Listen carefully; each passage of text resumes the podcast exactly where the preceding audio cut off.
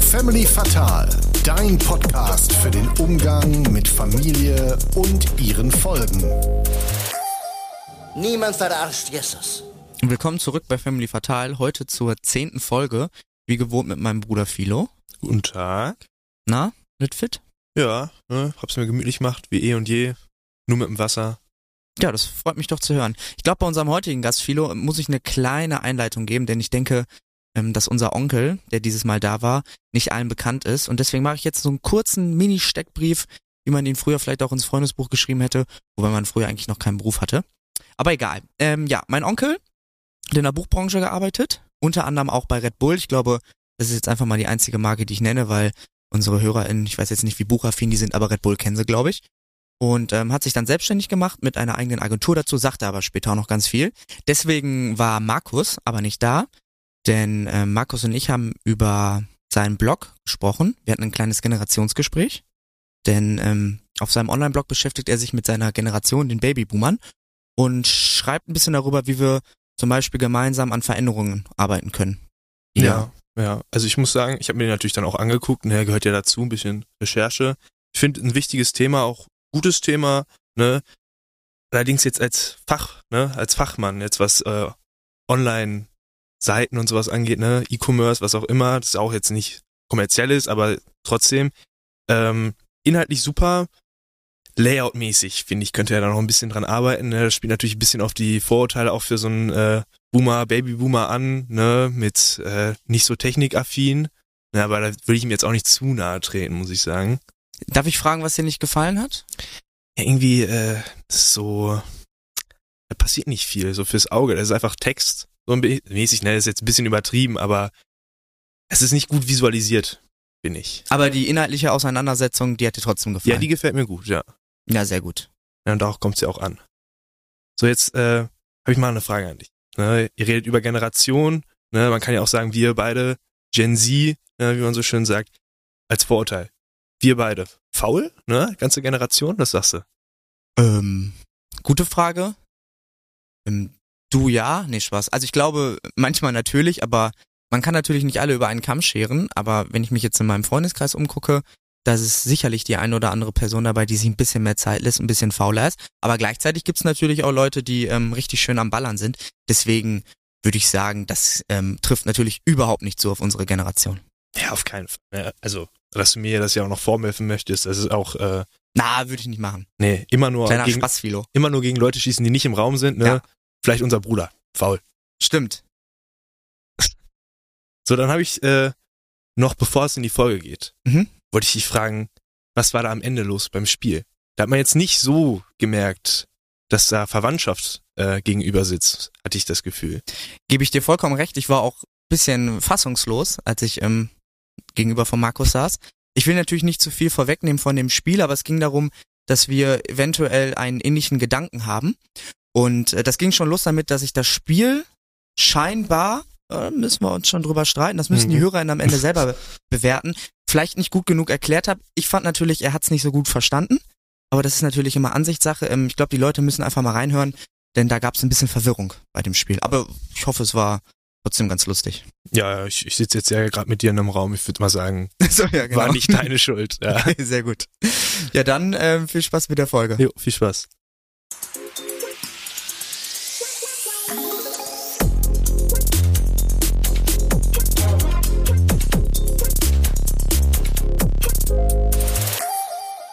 Herzlich willkommen bei Family Fatal. Heute mit einer richtigen Familienfolge, also der Name ist Programm. Gerade noch im Intro gewesen mit meinem Bruder und jetzt in der Folge mit meinem Onkel. Hallo Markus. Hallo. Markus, vielleicht kannst du einmal ähm, so eine, für die Leute, die dich noch nicht kennen, und das sind ja vielleicht ein, zwei, ähm, ganz kurz so eine typische Vorstellungsrunde sagen, was du machst. Ich bin selbstständig, äh, habe eine kleine Firma vor zwei Jahren gegründet, die heißt die Gute Agentur und ich vermittle Menschen und Verlage. Ich arbeite im Verlags- und Buchbusiness. Ich äh, helfe bei der Organisation mit von Unternehmen. Also das ganz, die ganze Welt des Buchs mache ich. Und wie bist du auf den Namen gekommen? Weil der Name ist ja schon ein bisschen ungewöhnlich, oder? Die gute Agentur. Agentur habe ich das genannt, weil ja, ich denke, Agenten oder Agenturen vermitteln zwischen zum Beispiel Know-how und äh, anderen Menschen oder zwischen Persönlichkeiten und Unternehmen. Also einfach die vermittelnde Tätigkeit, die hat mir bei dem Begriff Agentur gefallen.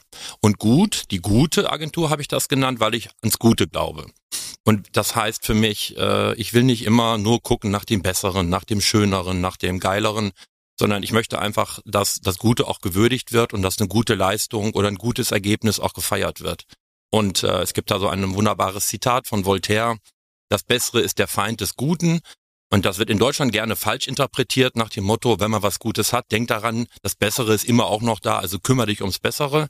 So eine Art Antrieb. Aber Voltaire hat es genau andersrum gemeint und wollte damit sagen, wenn man was Gutes hat, dann soll man das feiern, genießen, froh sein, dass man das hat und nicht immer nur nach dem Besseren schielen, denn das Bessere, und so ist ja auch das Originalzitat, ist eben der Feind des Guten. Hm, sollte man denn nach dem Guten trotzdem noch weitermachen, weil es geht ja immer noch mehr. Also sollte man es zelebrieren und sagen, das reicht, oder sollte man trotzdem noch weiter nach was Besserem streben? Ich glaube, in uns drin ist eine Ambition, in uns allen. Wir wollen gerne was schaffen, wir wollen was hinbekommen. Die ganze Evolution ist ja eigentlich eine Geschichte, wo man als Menschheit versucht hat, aber auch jeder Einzelne, jeder Einzelne nach vorne zu kommen. Also von daher ist es nicht so, dass mit dem Guten der Endpunkt erreicht wäre. Aber man muss halt unterscheiden, wenn man ähm, sich Ziele vornimmt oder wenn man etwas erreichen möchte, sind das die eigenen Ambitionen, ist das das eigene Ziel oder ist das vielleicht von außen? Man nennt das ja auch intrinsisch. Wenn ich motiviert bin, äh, was weiß ich, beim Fußballspielen, kennst du ja, äh, man führt 19-0 und man will aber gerne 20-0 gewinnen, dann versucht man halt noch ein Tor zu schießen. Das ist ja völlig in Ordnung. Aber wenn eben jemand von, anders, von, von außen sagt, hier, mach noch mehr, bemühe dich mehr, streng dich mehr an, äh, oder vielleicht sogar, wenn ein Ziel formuliert worden ist, das man erreicht hat und dann das Erreichen Grundlage dafür ist zu sagen, ja, wenn das so leicht erreichbar war, dann muss man ja wohl noch mehr hinbekommen können. Wenn man also immer nur angetrieben ist, das glaube ich ist nicht gesund und insofern bin ich fürs Zelebrieren des Guten, aber das bedeutet nicht, dass man damit einen Endpunkt erreicht hätte. Ähm, wie bist du auf den Namen gekommen? Also hast du gemerkt, dass die Leute immer nach also mit dem Guten dann nicht zufrieden sind? Oder ist dir das selber aufgefallen in, der, in deinem Umfeld oder? Ja, ich glaube, dass viele Menschen auch deshalb ein Stressgefühl haben, weil sie sich eben mal angetrieben fühlen oder weil sie das Gefühl haben, das, was sie abgeliefert haben, reicht nicht. Kannst du ja an ganz, ganz vielen Stellen, also im Berufsleben hat man das, aber auch privat hat man das ja ganz viel. Das äh, zum Beispiel dieser Begriff der Selbstoptimierung.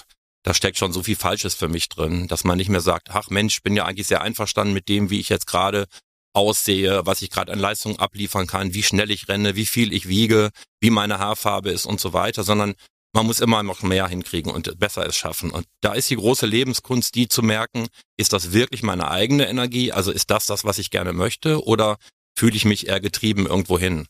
Und ähm, bin ich nicht selbst motiviert, sowas zu verändern, sondern will andere Erwartungen erfüllen? Das ist, glaube ich, ganz wichtig, dass man das im Griff hat. Denn diese ganze Überforderung, in der wir leben heutzutage, also man nennt das ja auch Hamsterrad, immer rennen, rennen, rennen und gar nicht wissen, wohin, beziehungsweise auch nie mit dem Gefühl, ähm, dass da wirklich sich was bessert, weil man ja eigentlich immer an der gleichen Stelle bleibt. Das, glaube ich, ist einfach nicht gesund. Und das vermittelst du dann wahrscheinlich auch bei deinem Coaching, ne? Beim Coaching versuche ich das, ja. Aber es gibt einfach Menschen, die sagen, irgendwie da, wo ich jetzt bin, das ist doch noch nicht so richtig und ich müsste mich verändern, weiß aber gar nicht, welche Richtung. Und dann versuche ich immer da darauf hinzuarbeiten, dass man trotzdem erstmal die Situation, in der man gerade ist, sehr genau anguckt. Warum ist man denn eigentlich nicht zufrieden? Denn wenn man herausfindet, was der Grund dafür sein kann, dann findet man noch besser heraus, was vielleicht die nächste Möglichkeit ist. Also die Analyse der Ist-Situation ist da auch für den Einzelnen bedeutend. Aber in Unternehmen oder Teams ist das natürlich auch so. Wenn man in der Mannschaft nicht gut spielt und keine Erfolge hat, gilt man ja, gilt es ja auch erstmal herauszufinden, woran liegt das? Ist das der Stürmer, der immer versagt oder äh, ist das, liegt es an der Konstellation, am Aufbau und so weiter und so fort. Finde ich sehr cool. Hat vom Gefühl, wenn du das so erzählst, auch so ein bisschen was Therapeutisches. Ja, das bin ich ja nicht. Ich bin ein Vertriebsmensch und äh, bin kein Therapeut und das würde ich mir auch selber nicht anmaßen, da jetzt therapeutisch zu arbeiten. Aber Coaching im Sinne einer Begleitung, Unterstützung ist schon auch mal blicken auf die Persönlichkeit und überprüfen, was für Kräfte und Energien jemanden sind. Aber zur Therapie reicht's dann doch nicht. Also trotz des Namens die gute Agentur kann man aber zusammenfassen, du leistest sehr gute Arbeit, ne? Das müssen ja wirklich andere beurteilen, aber es ist sehr charmant, wenn du das sagst. Ich hoffe zumindestens, dass sie gut genug ist. Wir wollen auch noch über ähm, Generationen sprechen, einmal über deine und über meine und wie die vielleicht besser zusammenarbeiten können. Und du hast einen eigenen Blog, der heißt www.boomerblog.de und da setzt du dich eben genau mit solchen Themen auseinander, ähm, ja, was eben deine Generation betrifft und meine Generation. Und da meine Frage, warum überhaupt der Blog? Na, der Blog ist eine Form, mich da ähm, mit den Themen auseinanderzusetzen, die mich da gerade interessieren. Äh, warum überhaupt das Thema? Ähm, ich kann mich gut erinnern, als ich ähm, jung war, also noch jünger als du, unvorstellbar, habe ich schon äh, in unserer Heimatstadt damals mich auch politisch äh, aktiv gezeigt. Ich habe versucht, Dinge zu verändern. Damals war das große Thema eben die Atomkraft. Äh, da bin ich auf Demonstrationen gegangen und äh, meine Eltern mussten zugucken, wie ich das tat und äh, haben das unterstützt oder auch nicht, aber zumindestens nie äh, haben sie es behindert. Und wir hatten immer zwei so Sprüche, die ich beide damals wichtig fand und die ich als großer Aufkleber auch auf meiner Schultasche hatte. Und der eine Spruch war, der ist auch immer noch sehr bekannt, ähm, dass wir die Erde eigentlich nur von unseren Kindern äh, geborgt haben. Und der andere Satz, den ich aber eigentlich noch lieber mochte, äh, damals jedenfalls war, wir sind die, vor denen uns unsere Eltern immer gewarnt haben. Und das mochte ich, diese Attitüde dahinter. Und mir war aber immer wichtig, dass die Diskussion eben auch lief mit den Eltern oder der älteren Generation, denn damals schon war klar, was nützt das, wenn wir jungen Menschen sagen, das und das muss anders werden, aber wir nicht schaffen, dass die ältere Generation, die die Entscheidungen ja trifft, da mitmacht. Und mit diesem Gefühl, dass eben nur gemeinsam was möglich ist, ähm, bin ich eigentlich durch mein bisheriges Leben gegangen.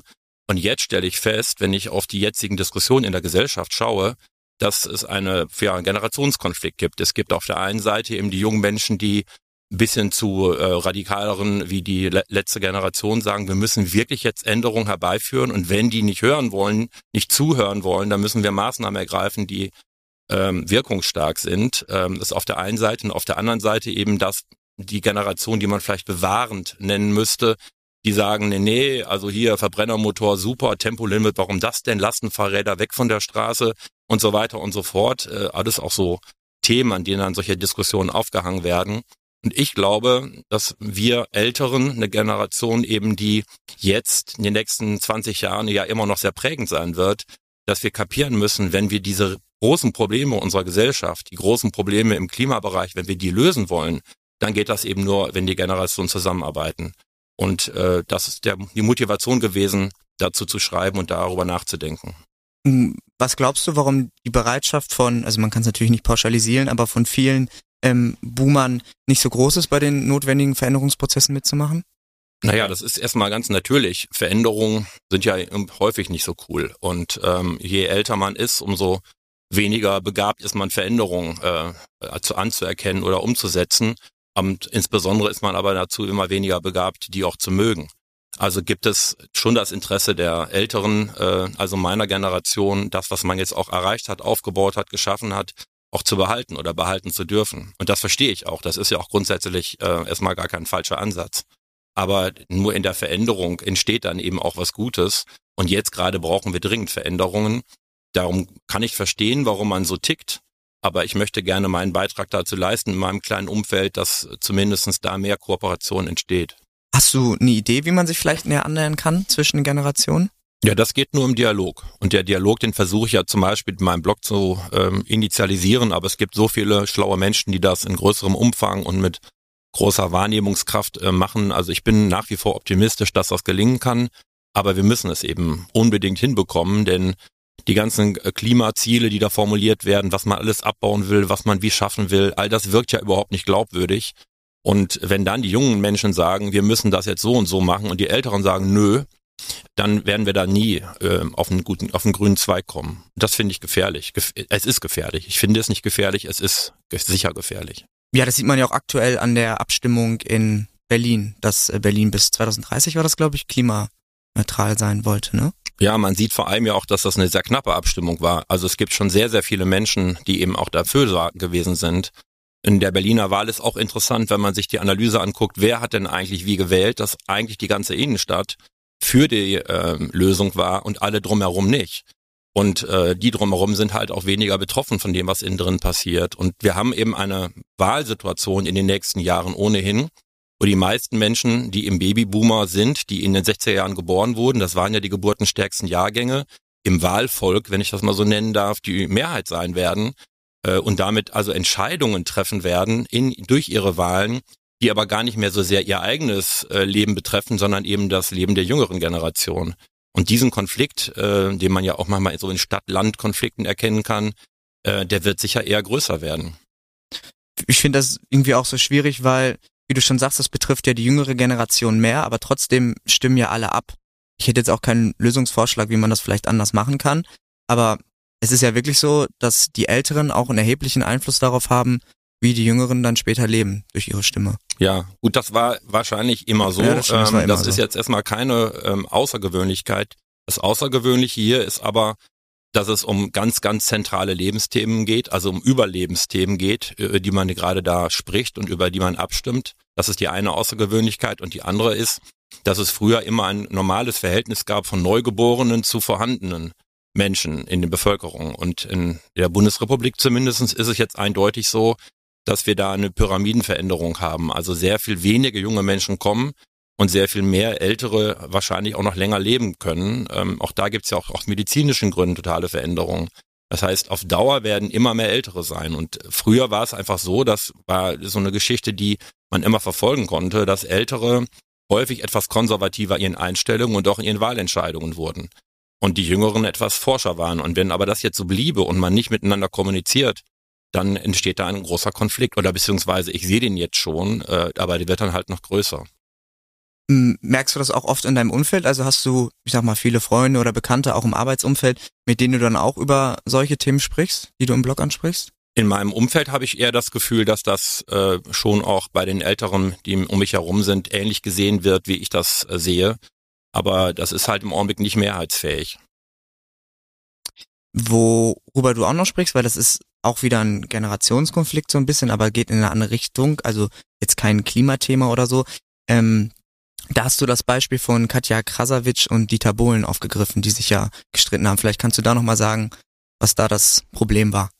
Ja, das Problem, glaube ich, ist ja sehr bekannt und war in den Medien ja breit dargestellt. Äh, aus meiner Sicht ist das, äh, was da passiert ist, aber ganz interessant, weil es eben zeigt, dass es da Missverständnisse gibt in den Erwartungshaltungen äh, in den verschiedenen Generationen. Da ist eben eine sehr selbstbewusste Frau, die sagt, ich ziehe mich so an, wie ich will, ich style mich so, wie ich will, ich mache das Leben so, wie mir das gefällt. Und ein älterer Herr, in dem Fall eben der das Jurymitglied Dieter Bohlen sagt, wenn sich eine Person so und so anzieht und so und so verhält, dann scheint sie auch die und die Dinge zu machen. Und äh, damit entstehen eben Bilder im Kopf des einen, die aber die andere Person überhaupt nicht auslösen will. Und äh, die jungen Frauen, äh, in dem Fall eben die Katja, sind der Meinung, dass deren Freiheit, sich anzuziehen, bedeutet auch, dass die Männer nicht daraus Schlussfolgerungen ziehen dürfen auf das, was sie wollen oder nicht wollen. Und ich teile diese Meinung absolut. Äh, Das ist eine andere Form von Feminismus als die, die in den 70er Jahren groß geworden ist. Das ist Feminismus, der wenig mit den Ideen von Alice Schwarzer beispielsweise zu tun hat, aber es ist eine Form von Feminismus. Und da ähm, muss man eben mit klarkommen als, äh, als sehr ältere Generation. Mich erinnert das auch durchaus an Diskussionen, die ich aus den 60er Jahren äh, kenne, da auch nur in den Medien, aber als damals diese Revolution der anderen Frauenkleidung entstand und plötzlich viele, viele Frauen Miniröcke trugen, da fingen ja dann auch die Männer an zu sagen, da gibt's wunderbare Videos, die man auch bei YouTube finden kann, äh, das seien alles, also unmögliche Personen und so geht das alles gar nicht weiter und was heißt das denn? Aber die Frauen haben das dann nicht gemacht, dem, damit die Männer betört sind von ihren Beinen, sondern die haben das aus Selbstbewusstsein gemacht, weil sie eben bestimmte Zwänge auflösen wollten.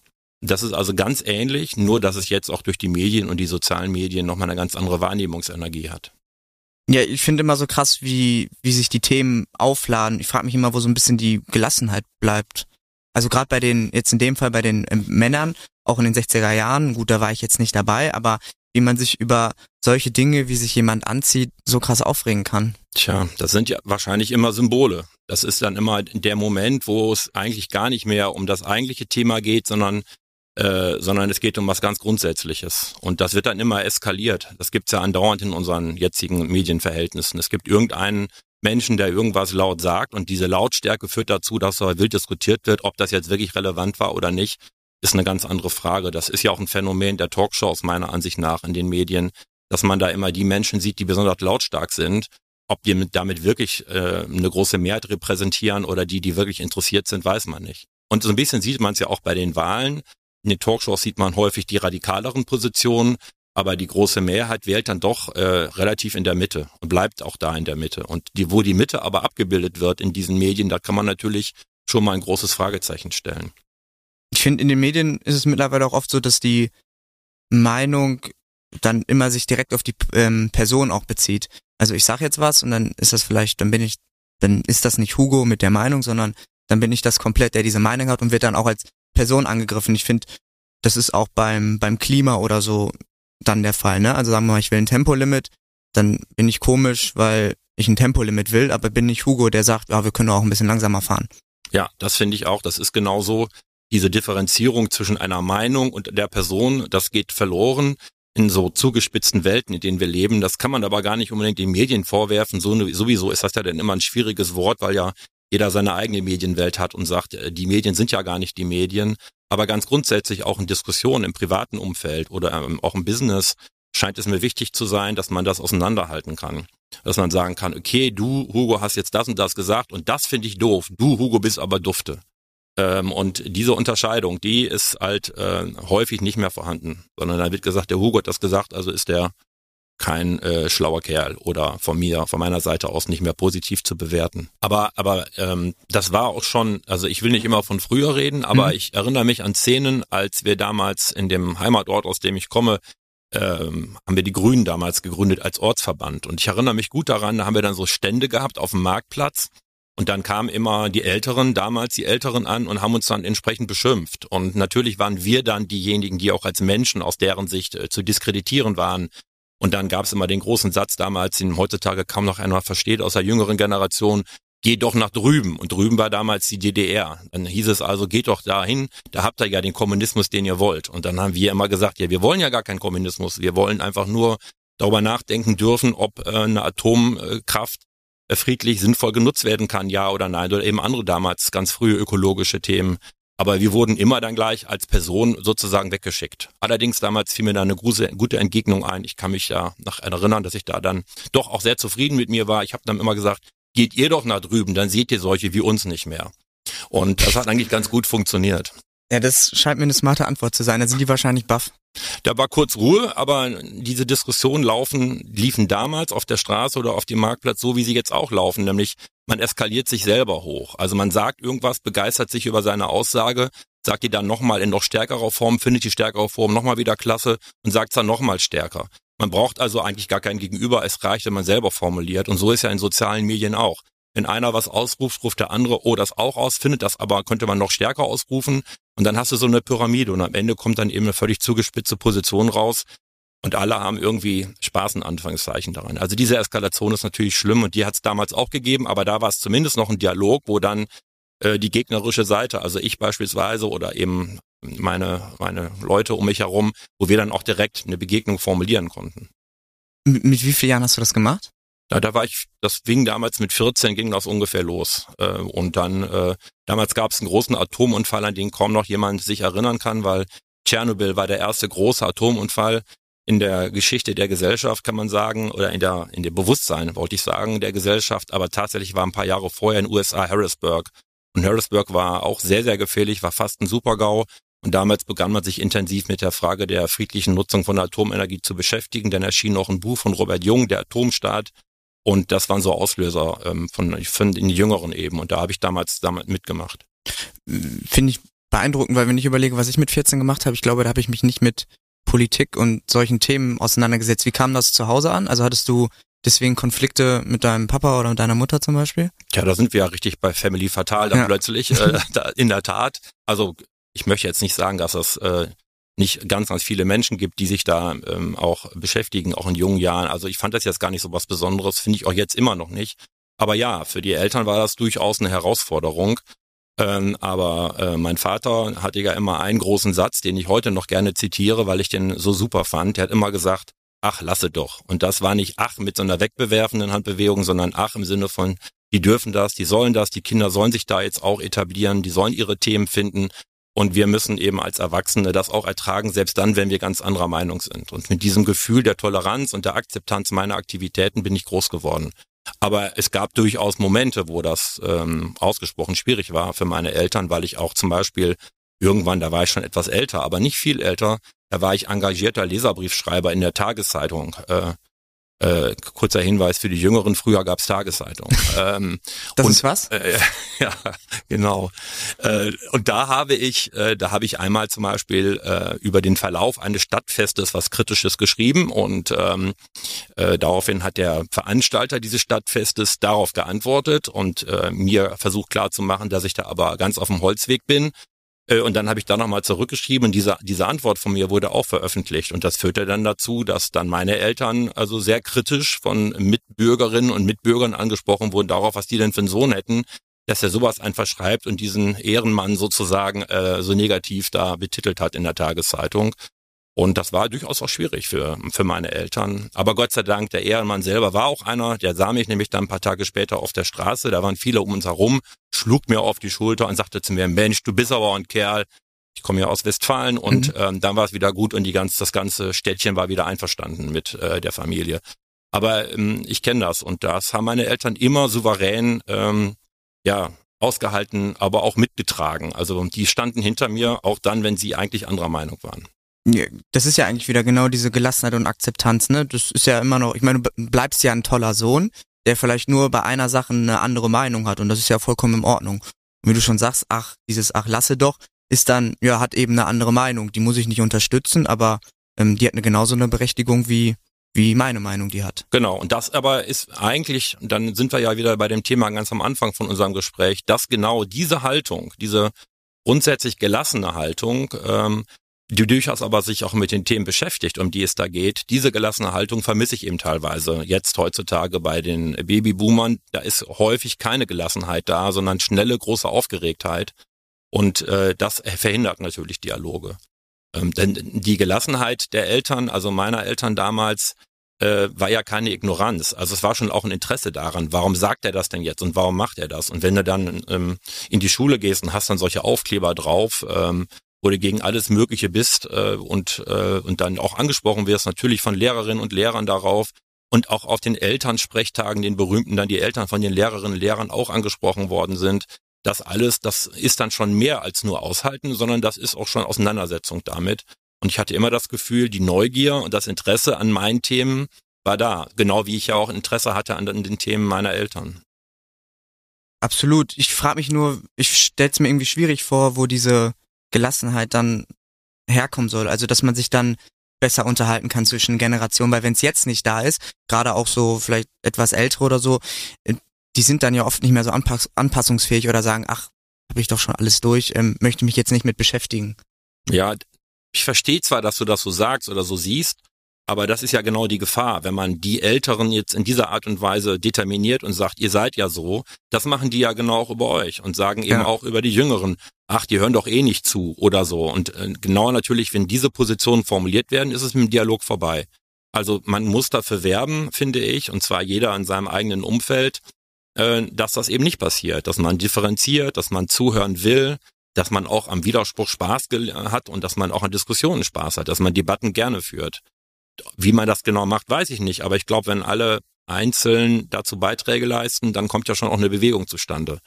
So oder so, eins ist klar, wenn man große Probleme lösen möchte oder große Herausforderungen angehen möchte, dann kann man das nur gemeinsam. Wenn das nur eine Teilgruppe macht, dann wird es nichts. Und das ist, glaube ich, jedem klar. Äh, also geht es ja jetzt eigentlich eher um die Frage der Wahrnehmung. Wie groß ist wirklich das Problem oder wie groß sind die Herausforderungen, vor denen wir gerade stehen? Und wenn man sich da einig wird, dass die sehr, sehr groß sind, dann wird man sich, das hoffe ich jedenfalls, auch einig darin, dass man das gemeinsam irgendwie angehen muss.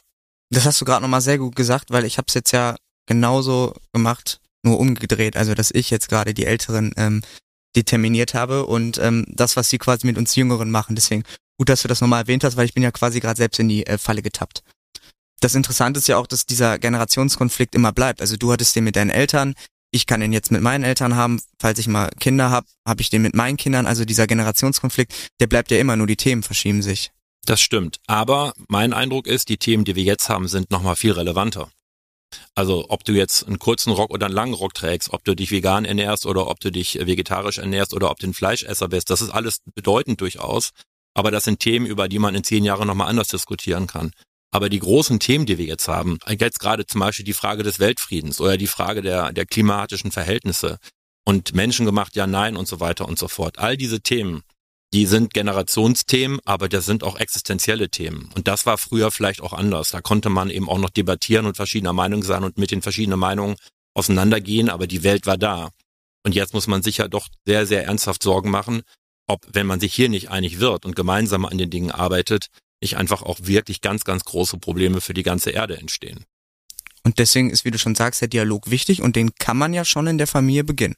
Den muss man sicher in der Familie beginnen. Und äh, das passiert ja auch, finde ich, an vielen Stellen. Ich selbst habe keine Kinder, aber ich kriege das ja mit, dass Kinder dann sagen, ich möchte jetzt gerne vegan essen und möchte nicht mehr Fleisch haben und die Eltern dann im ersten Moment ganz verblüfft sind, dann es aber auch ausprobieren, vielleicht sogar selber gut finden oder man dann auch andere Wege findet. Aber solche Dialoge an der Stelle entstehen ja. Also in den Familien beginnt das Ganze ganz entscheidend. Auch in den Schulen danach ist es auch entscheidend, dass man eben Debatten führt, Diskussionen führt. Im Grunde sind wir ja in einer Zeit angekommen, in der auch gerade auf der schulischen Ebene das Thema Wissen, die Wissensvermittlung immer weniger wichtig wird und die, das Thema Kompetenzvermittlung immer bedeutender wird. Kommt also nicht mehr darauf an, ob man jetzt genau Schillers Glocke auswendig vor sich her reden kann, aber man muss lernen, wie man mit Suchmaschinen umgeht, äh, wann man wohin guckt, was welche Auswirkungen hat die KI auf unser Leben. Das sind Themen, die man in der Schule lernen muss und die auch in den Familien vorkommen müssen. Und dann äh, bin ich hoffnungsfroh nach wie vor und optimistisch, dass man da zusammen dann auch einen Weg findet. Ich kann mir auch gut vorstellen, dass in der Familie die Offenheit für solche Themen noch ein bisschen größer ist, weil man hat ja, wie du vorhin auch schon gesagt hast, auch Interesse an seinem Kind und das, was es macht. Und wenn das Kind zum Beispiel sagt, ey, hier die vegane Wurst schmeckt total gut oder ähm, andere Themen anreißt, dass dann die Offenheit bei den Eltern vielleicht auch noch ein bisschen größer ist, über die Dinge zu sprechen und sich da zu erkundigen. Ja, das kann sein. Ich äh, erinnere mich da selber dran, dass äh, ich mal meinen Vater ähm, da äh, motivieren wollte. Der hatte mal eine schwere Augenoperation und lag im Krankenhaus und beide Augen waren zugedeckt. Der war also äh, ohne Sehkraft in dem Moment und war entsprechend nicht so richtig gut gelaunt. Und dann habe ich gedacht, ich muss den doch zu irgendwas ähm, mal nach vorne provozieren. Und äh, mein Vater war ja Fleischer. Und ähm, also habe ich gedacht, der beste Spruch ist ja wohl äh, zu sagen, Papa, ich werde Vegetarier, was ich zugegebenermaßen gar nicht vorhatte, aber ich wollte einfach mal einen flotten Spruch bringen. Und dann war ich dann also im Krankenhauszimmer und sagte das zu meinem Vater. Und was sagt mein Vater? Das ist schlau, mein Sohn. Ich habe gedacht, nee, nee, du musst jetzt sagen, äh, was denkst du denn? Äh, Fleischer ist toll und so weiter. Nee, hat er dann zu mir gesagt, äh, er wäre noch in einer Fleischerei tätig gewesen, als er noch genau wusste, von welchen Bauernhöfen die, äh, das Fleisch kommt und wie er das verarbeitet hat. Und heutzutage würde man das überhaupt nicht mehr wissen. Man würde Fleisch von anonymen äh, großen Schlachtereien bekommen. Und wenn er noch so flexibel wäre, wie die junge Generation das wäre, dann würde er auch aufhören, Fleisch zu essen. Aber er hätte sich schon zu sehr dran gewöhnt. Und da war ich so beeindruckt und dachte, Mensch, also wenn ich mal irgendwann so eine feste Meinung habe oder sogar in dem Fall mein ganzes Berufsleben damit verbracht habe und dann auf so eine scheinbare Provokation, die ja vollkommen misslungen war, wie gesagt, dann so gelassen reagiere, dann habe ich irgendwie auch viel richtig gemacht. Das habe ich mir irgendwie für mich selber auch vorgenommen. Diesen Satz war ich noch sehr in Erinnerung. Ja, ich frage mich gerade, was man dem hätte sagen müssen, um den mal richtig zu provozieren, weil wenn du quasi seinen Beruf an Pranger stellst und der dann, oh, nee, nee, verstehe ich, würde ich auch so machen. Wie muss man den denn provozieren, dass er dann ähm, mal ein bisschen aus der Haut fährt? Ja, das ist mir dann auch nicht mehr eingefallen. der wäre ich auch, glaube ich, am Ende gewesen. Und neben Agentur und Blog beschäftigst du dich ja gern auch noch mit Musik, hast da einen eigenen Instagram-Account, wo du dich vor allem mit Schallplatten auseinandergesetzt, ne? Weil du, weil du kein Spotify hast oder warum Schallplatten? Nein, ich äh, höre Vinyl äh, sehr, sehr intensiv und gleichzeitig streame ich auch. Das mache ich aber nicht bei Spotify. Ich bin mit Spotify nicht so einverstanden äh, aus diversen Gründen, aber der Hauptgrund ist, oder zwei Hauptgründe vielleicht. Der eine Grund ist, dass ich finde, dass äh, das Abrechnungsmodell für die Musiker nicht fair genug ist. Äh, und äh, der zweite Grund ist, dass die Klangqualität nicht äh, hoch genug ist und deshalb bin ich bei einer Alternative Tidal, ähm, heißt die, also ich streame sehr viel und ich finde das auch eine vernünftige Technologie, mit der ich gern zu tun habe. Aber ich liebe es eben auch, Vinyl zu kaufen und ähm, Vinyl zu hören. Ich bin jemand, der gerne äh, mit interessanten Klängen auch zu tun hat und insofern ist also Vinyl auch eine Leidenschaft von mir. Ja, guck mal, kennt sich mit Streamingdiensten nach der kleinen Provokation auch schon deutlich besser aus als ich. Also die Klangqualität wird mir, glaube ich, zum Beispiel gar nicht auffallen. Pack mir die Dinger rein, die Kopfhörer, und dann äh, freue ich mich, dass da Musik läuft. Der Florian schüttelt auch schon den Kopf, unser Techniker. Der kennt sich nämlich auch gut mit ähm, Klängen aus. Ja, und was machst du genau auf dem Instagram-Kanal? Ähm, ich ähm, äh, bin da als Mr. Hit 2000 unterwegs, so habe ich mich genannt. Äh, das ist auch übrigens eine Geschichte, die mit Familie zusammenhängt. Ähm, als ich, glaube ich, auch 14, 15, 16 war, ich weiß aber nicht mehr genau wann, Da haben meine Eltern mir zu Weihnachten mal einen Schallplattenspieler geschenkt, den ersten Schallplattenspieler, den ich je hatte, von einem Hersteller, den es gar nicht mehr gibt, der aber damals ein wichtiger deutscher Hersteller war. Telefunken hat der geheißen. Und die hatten einen Plattenspieler im Angebot, ähm, der war schwarz-rot Plastik, also richtig 70er Jahre Look. Und der hieß eben Mr. Hit 2000. Und das war damals so ein super innovative Name. Heutzutage finde ich das urkomisch, weil der einfach äh, wirklich eine Plastikkiste war und äh, nichts von 2000 hatte, wenn man äh, sich im Nachhinein überlegt, was da schon alles in Technologie möglich war. Aber diesen Namen mag ich und so nenne ich mich auch. Und was ich da mache, ist einfach Musik zusammenstellen, die ich als Vinyl habe. Jeden Tag stelle ich da was äh, ein und erkläre so ein bisschen, warum ich das gut finde, was daran interessant ist. Und ähm, was mir daran Spaß macht, ist eben der Mix äh, und dann sind wir im Grunde schon wieder bei Generationen. Der Mix eben aus Musik, der aus den 60ern und 70ern, aber auch ganz neuen elektronischen Produktionen oder auch Hip-Hop, äh, deutschem Hip-Hop. Also einfach das, was mir so auffällt und mir gefällt, beschreibt das immer kurz, fotografiere dann eben die ähm, Schallplatten, die ich dann da habe. Also das ist die Voraussetzung meines Beitrags, dass ich die Schallplatte auch im Original habe. Ich würde also jetzt keinen Spotify-Link da reinstellen, auch keinen Tidal-Link. Aber man kann natürlich das alles, was ich da reinstelle, in der Regel auch hören. Wenn man dann sagen will, auch mal gucken, was er mir da gerade empfiehlt, dann kann man sich das ähm, natürlich auch im Streamingdienst anhören. Wie viele Platten hast du so? Weiß ich nicht genau, ein paar tausend, ähm, aber ich habe es jetzt nicht durchgezählt. Äh, aber es gibt immer welche, die haben mehr als ich. Von daher ähm, würde ich hier Stichwort die gute Agentur sagen. äh, bei Schallplatten ist das Gute noch nicht erreicht. Also das macht richtig Spaß, sich damit zu beschäftigen. Leider ist das ja auch ein unglaublicher Trend geworden in den letzten Jahren, so dass Schallplatten, die man früher für gutes Geld kaufen konnte, jetzt äh, doch teilweise sehr, sehr teuer sind. Gerade wenn sie etwas rarer sind oder Erstpressungen sind, dann muss man sehr viel Geld dafür hinlegen. Dann wächst die Sammlung natürlich langsamer. Warum glaubst du, dass das wieder so einen Hype hat? Weil ich habe selber mal für eine ganz kurze Zeit im Schallplattenladen gearbeitet. Ähm, also die hatten hinten noch so eine Klamottenabteilung, weil ich kenne mich jetzt nicht aus mit Schallplatten. Ich finde das irgendwie cool. Ähm, das sieht auch total stylisch aus, wenn man das irgendwie im Wohnzimmer oder so stehen hat. Ähm, aber trotzdem ist es ja irgendwie was Älteres, was jetzt wieder mehr kommt, ne? Ja, ich glaube, die CD, ähm, die, von der man immer dachte, die löst die äh, Langspielplatte ab, die zeigt sich jetzt doch nur als ein Übergangsmedium, ähm, weil CD ist einfach nicht sehr sinnlich als Produkt und äh, dann kann man eben auch gleich streamen. Da ist der Unterschied nicht mehr so groß, vor allem dann, wenn das Streaming-Angebot vom Klang her der CD entspricht. Aber bei einer Analogplatte hat man eben erstmal die viel größere Verpackung, man, das Bildmaterial ist opulenter.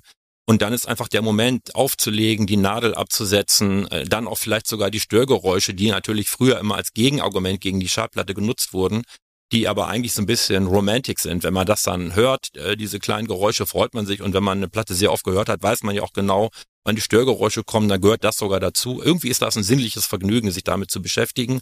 Und ja klar, es ist auch ein großes Vergnügen zu versuchen, bestimmte Musiker oder Musikerinnen, die man toll findet, Bands, die dann auch zusammenzusammeln. Also das hat dann auch so eine ähm, etwas, ja, wie soll ich sagen, sinnliche Form des Umgangs äh, mit einem, mit Musik, die man eigentlich auch ganz ohne jede Sinnlichkeit hören könnte. Da ist was dran, der ganze Prozess hat irgendwie was von Schallplatte auflegen, bis die Musik dann läuft. Ähm, ist cooler als Handy aufmachen, draufklicken und dann läuft's. Ja, cooler, das ist wieder so ein Wort äh, aus deiner Generation. Cooler, weiß ich gar nicht. Ist das nicht auch cool zu streamen? Ich find's gar nicht cooler, ich find's irgendwie schöner. Es ist aber auch umständlicher vor allem, viel umständlicher. Weil eine Schallplatte ist höchstens 20 Minuten lang, meistens sogar kürzer. Also musst du alle 20 Minuten aufstehen, zum Schallplattenspieler gehen, die umdrehen oder wenn du schon umgedreht hast, eine neue holen, die verpacken, der ganze Vorgang dauert irre lange, ist mühsam und dieses mühsame, da fragt man sich manchmal schon, warum machst du das eigentlich? Kannst du doch auch streamen, hast du im Grunde eine ähnliche äh, Musik oder die gleiche Musik sogar mit einem ähnlichen Klang. Äh, aber es macht eben diesen, diesen Aufwand macht Spaß. Ähm, aber fast mal, manchmal denke ich sogar, ist eher uncool. Also ich meinte, von außen sieht's zumindest cooler aus, als sein Handy rauszuholen und dann ähm, einen Song anzumachen. Ich bin nach wie vor begeistert vom Stream, ich bleib dabei. Gut, aber geh mal von Spotify weg. ja, ich schau mal, was es noch so gibt auf dem Markt. Ähm, so, Markus, wenn du Bock hast, dann äh, können wir jetzt zum Abschluss noch ein kleines Spielchen spielen. Mhm. Ähm, schau mal, was wir heute dabei haben. Zwei doofe, ein Gedanke, genau das richtige Spiel für Blutsverwandte sind wir ja, ne? Deswegen passt das, glaube ich, ganz Sind gut. wir definitiv. Ihr kommt jetzt in den Genuss, eure enge Verbindung unter Beweis zu stellen. Stellt fest, wie gut ihr euch einschätzen könnt. Okay. Also wir haben hier Karten. Da steht drauf, zwei doofe, ein Gedanke. Und was denkst du, werden die anderen antworten? Jetzt sind hier Fragen. Ähm, ich kann mal eine Beispielfrage vorlesen, die wir dann nicht nehmen. Ein Raum im Haus und dann müsste ich, glaube ich, erraten, was du dazu sagst, wenn ich dir die Frage stelle. Ich glaube, es wäre aber sinnvoller oder lustiger, wenn wir das vielleicht einfach gleichzeitig sagen. Also einer liest die Frage vor und dann zählen wir runter, drei, zwei, eins und dann sagen wir beide ein Wort und schauen, ob wir das gleiche haben. Verstanden? Ich glaube nicht. Findest du nicht besser? Nein, ich habe die Frage nicht, ich hab Ach so. das Spiel nicht verstanden. Okay, vielleicht es nicht gut erklärt. Also wir haben Fragen, Mhm. Zum Beispiel ein Kinderbuch steht hier. Aber das ist ja keine Frage, das ist ein, Ja, ein, hier steht ein Kinderbuch. ja. So, und jetzt kommt dir vielleicht ein Kinderbuch in den Kopf und dann würden wir runterzählen. Drei, zwei, eins und dann nennen wir beide gleichzeitig ein Kinderbuch. Wovon wir vielleicht auch denken, der andere würde das auch nennen. Verstehst du? Also ich soll nicht das Kinderbuch nennen, das ich im Kopf habe, sondern das, von dem ich glaube, das hättest du im Kopf. Ja, ungefähr. Wir müssen uns vielleicht in der Mitte treffen. Also ich überlege, was könntest du im Kopf haben, was habe ich im Kopf? Oder was ist das, woran man am ersten denken würde? Verstehst du? Hätte ich das gewusst, hätte ich mich hier nie hingesetzt. ist auch hochkomplex, die Angelegenheit. Ich fange mal an einfach, ja? Du fängst an. Ja. Vielleicht, ich glaube, das ist einfach. Ein Wort, das mit Schnee beginnt. Drei, zwei, eins, Schneemann. Ja, das hätte ich jetzt auch gesagt. Ja, Schneemann. du musst es auch sagen dann. Ja, das habe ich jetzt verstanden. Ja, Okay. Ich fand das so schön, dass du es gesagt hast. Ähm, äh, okay, das könnte gut sein. Mhm. Eine Comicfigur. Drei, zwei, eins, Asterix. Obelix. Oh. Ja, weil ich weiß, wie gern du Asterix und Obelix magst, aber Ja. deswegen dachte ich A, Asterix, Alphabet am Anfang und steht immer vorne. Deswegen dachte ich, du nimmst Asterix. Ich finde Obelix aber irgendwie immer den, den besseren Helden, weil der Mhm. einfach am allerlustigsten ist. Ich möchte ein Zitat bringen von Obelix, wenn ich jetzt die einmalige? Gelegenheit habe. Es gibt eine Stelle, wo er ähm, gemeinsam mit Asterix und dem Häuptling des äh, Dorfes äh, in eine Arztpraxis kommt und der Arzt denkt, dass Obelix der Kranke wäre, weil er mit Abstand den größten Körperumfang Mhm. hat und äh, sagt daraufhin, was will denn der Dicke hier? Und darauf antwortet Obelix, hier gibt's keinen Dicken, höchstens einen und der ist nicht dick. ja, Das liebe ich, das Zitat. ist gut. Ähm, ich hätte noch was. Ich glaube ich auch einfach. Wir können gleich noch ein schwierigeres nehmen. Ähm, aber noch hatten wir auch kein gleich. Ein Fortbewegungsmittel in der Stadt. Drei, zwei, eins, Fahrrad. E-Bike. So, das war, glaube ich, Absicht, das E-Bike. ähm, Nee, das war keine Absicht. Eigentlich wollte ich ähm, E-Roller sagen. Ja, ähm, auch kurz überlegt. aber da ist es mir dann nicht eingefallen in dem Moment, also habe ich Bike gesagt, aber ich fahre nicht gerne Fahrrad, von daher wäre ich aufs Fahrrad nicht gekommen. Ich sehe schon, ich muss bei dir, wenn ich das Spiel mit dir spiele, ein bisschen anders denken. Ähm, man findet es in der Kirche. Drei, zwei, eins, Orgel. Taufbecken. Gut. Ja, aber wie Stimmt soll ich beides. jetzt? Ja, stimmt, tut das ja, Ja. alles, was wir gesagt haben, aber wie soll ich darauf kommen, dass du auf Orgel Wie kommst? soll ich auf Taufbecken kommen? Was ist Ja. mit Altar oder so? Stuhl? Altar habe ich auch kurz gedacht, aber da war schon drei gesagt, also null gesagt, also der Countdown war zu Ende. Okay, ähm, ein Finger. Drei, zwei, eins, Daumen. Entschuldigung. Mein Okay. Finger, Ein Finger. Ja, gibt ja fünf. Ähm, ja, mh, wer immer sich überlegt hat, dieses Spiel hier einzubringen, mit dem muss man nochmal in aller Ruhe danach reden. ja, ich merk schon. Die Begeisterung. Nein, ich find's ein- lustig, aber es äh, ähm, find's auch gar nicht schlecht, wenn danach ein Dialog entsteht, warum jemand was gedacht hat. Ach so, deine, ja. Ver deine Veränderung des Spiels mit 3, 2, 1 bringt halt einen irren Stressfaktor rein. Okay, dann spielen wir es doch. Wir können ja noch zwei machen, dann spielen wir es mal anders. Ähm, nimm noch mal was raus.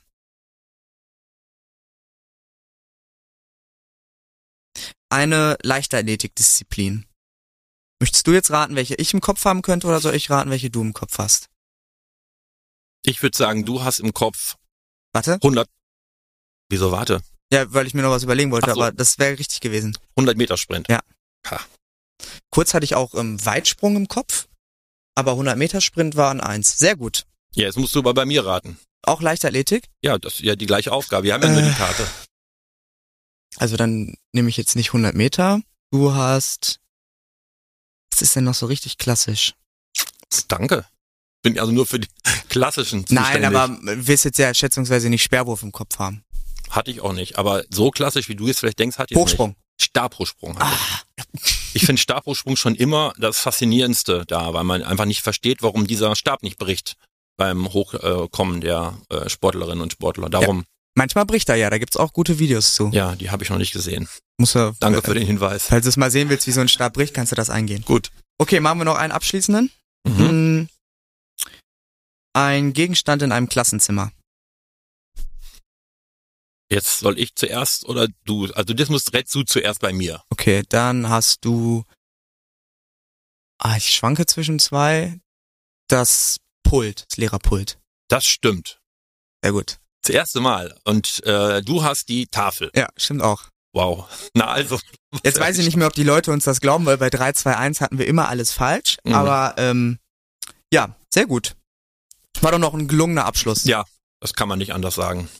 Ja, Markus, dann vielen Dank, dass du da warst. War ein schönes Gespräch. Ein guter, ein gutes Generationsgespräch. Und vielleicht konnten die Leute ja ein bisschen was mitnehmen. Und herzlichen Dank, dass du da warst. Ja, vielen Dank, dass ich dabei sein durfte. Family Fatal ist eine Produktion der Beck Design GmbH für Kirche in 1 Live.